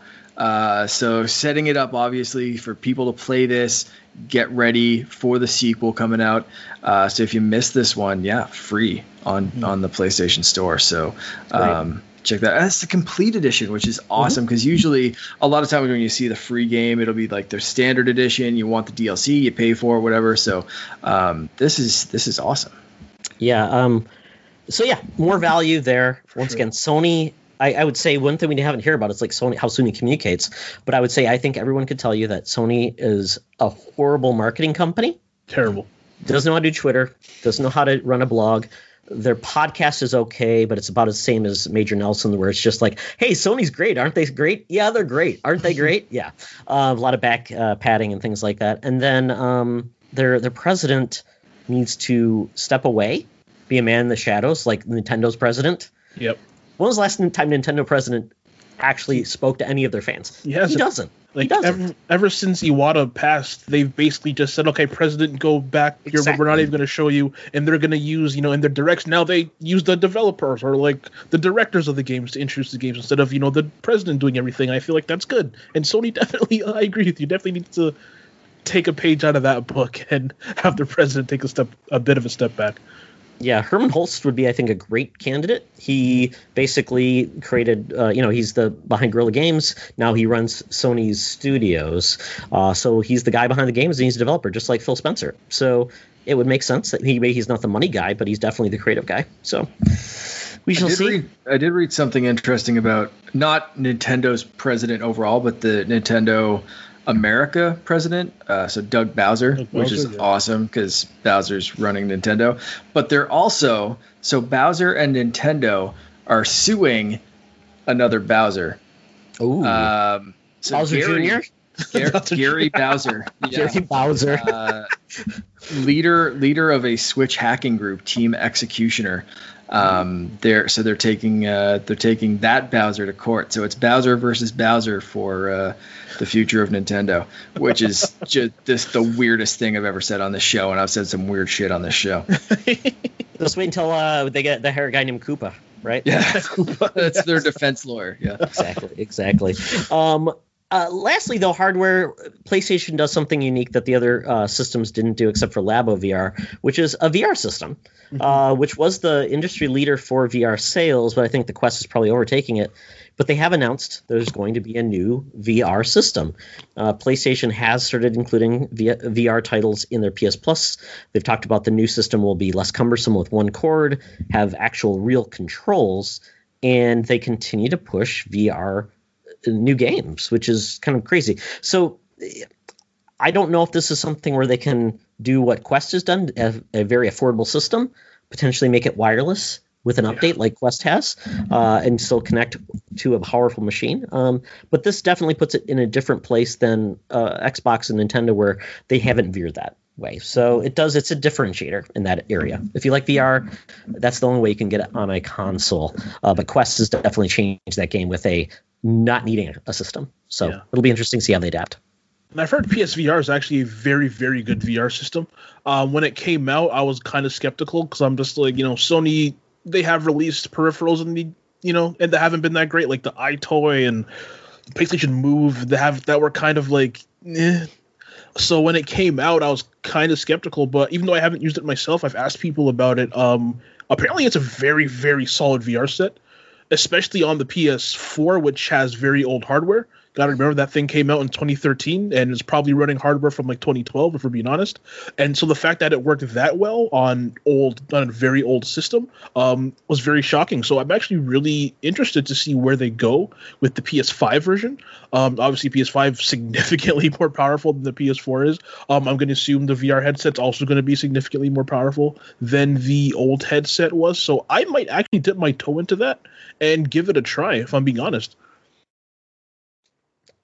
it will be interesting to see if Sony can partner with Valve because that Valve has they have the high end market covered, but if they could partner with somebody to get their games and get a revenue stream on lower end hardware like Half Life Alyx, I played on my Oculus Quest with Link, um, and I really enjoy it. But um, I think with the PlayStation 5, which is more than capable, and a, a better system, that could be really cool. Way to play PC, awesome PC games on your console with that power. Mm. That'd be pretty cool. Because you know, even if you want to do high end stuff with Oculus Quest, you do need a, a system that probably requires a RTX 2060, which try to find a laptop or a uh, PC with those graphics cards. It's yeah. it's harder than a PS5. So for sure. Yeah. So, and maybe that's where Mark would dip in, you know, if, if you know, he finally decides to get a PS5 in eight years when his PlayStation 4 no longer works because the battery maybe, dies. Maybe, yeah.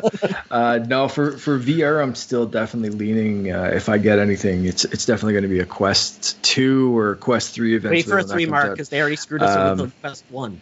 Yeah, exactly, exactly. It yeah. seems like Facebook's iterating pretty regularly on that. Uh, and I, there there is a, a, Facebook gaming thing coming up, right? Like there's there's a conference there coming up. I think the end yeah, of the month or early next month or something like that. Yeah. yeah.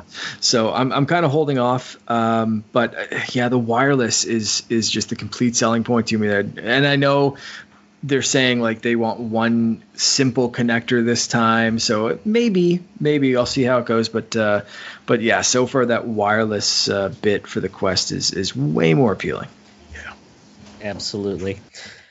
Well, folks, uh, we gave our pitch on the state of Sony. Uh, you know, if you have thoughts on how it's going, if it could be better, um, and maybe with this announcement and kind of the mea culpa we had on the PS3 and Vita store not closing, maybe that's them finally getting it and finally realizing they need some good press and either shut up and do bad good things or uh, say something and really deliver. So I guess we'll see as of right now, we don't know we'll hear from Sony again. So excellent. Well, Omar, thank you for joining us, man. Uh, this Thanks was for having me. Thank you for having me. This is this has been really fun. It's not often I get to talk about because I'm in the esports world. It's very it's not often I get to talk about just general gaming news. It's often just esports stuff I get to talk about. So it's been very very refreshing to just go over everything with you guys. And I actually learned to see. I didn't know that PS Now you can download games, and I might go check that out now. I'll dust off my PS5 that I haven't touched in like two months and go or other, than Outriders and maybe actually go uh, and check out some PS Now stuff. I just didn't know that you can download anything. Download tell stuff off of it. Tell them Todd sent you. exactly, I will. he gets a cut. Oh man. But yeah, thank you for having me. It was it's been a blast. Well, tell people how they can follow you on the internet and so, wherever you may be so I am very active on Twitter. If you want to follow me on Twitter, you can find me at the underscore Meezus. That's the T H E underscore M E E Z U S. Um, that's also my Instagram. I stream about two to three times a week. Uh, my Twitch is the same thing as my Twitter, but without the US at the end. So it's the underscore Meez, the T H E underscore M E E Z. Um, yeah, so I stream about two, three times a week. Um, play a lot of Halo. I was watching Family Feud with my with my uh, stream the other day. That was really fun. Um, so yeah, those are the places you you can find me if you want to get to know me a bit better. You showed your Canadianness by saying Zed. Zed. Yes. Oh yeah, there you go.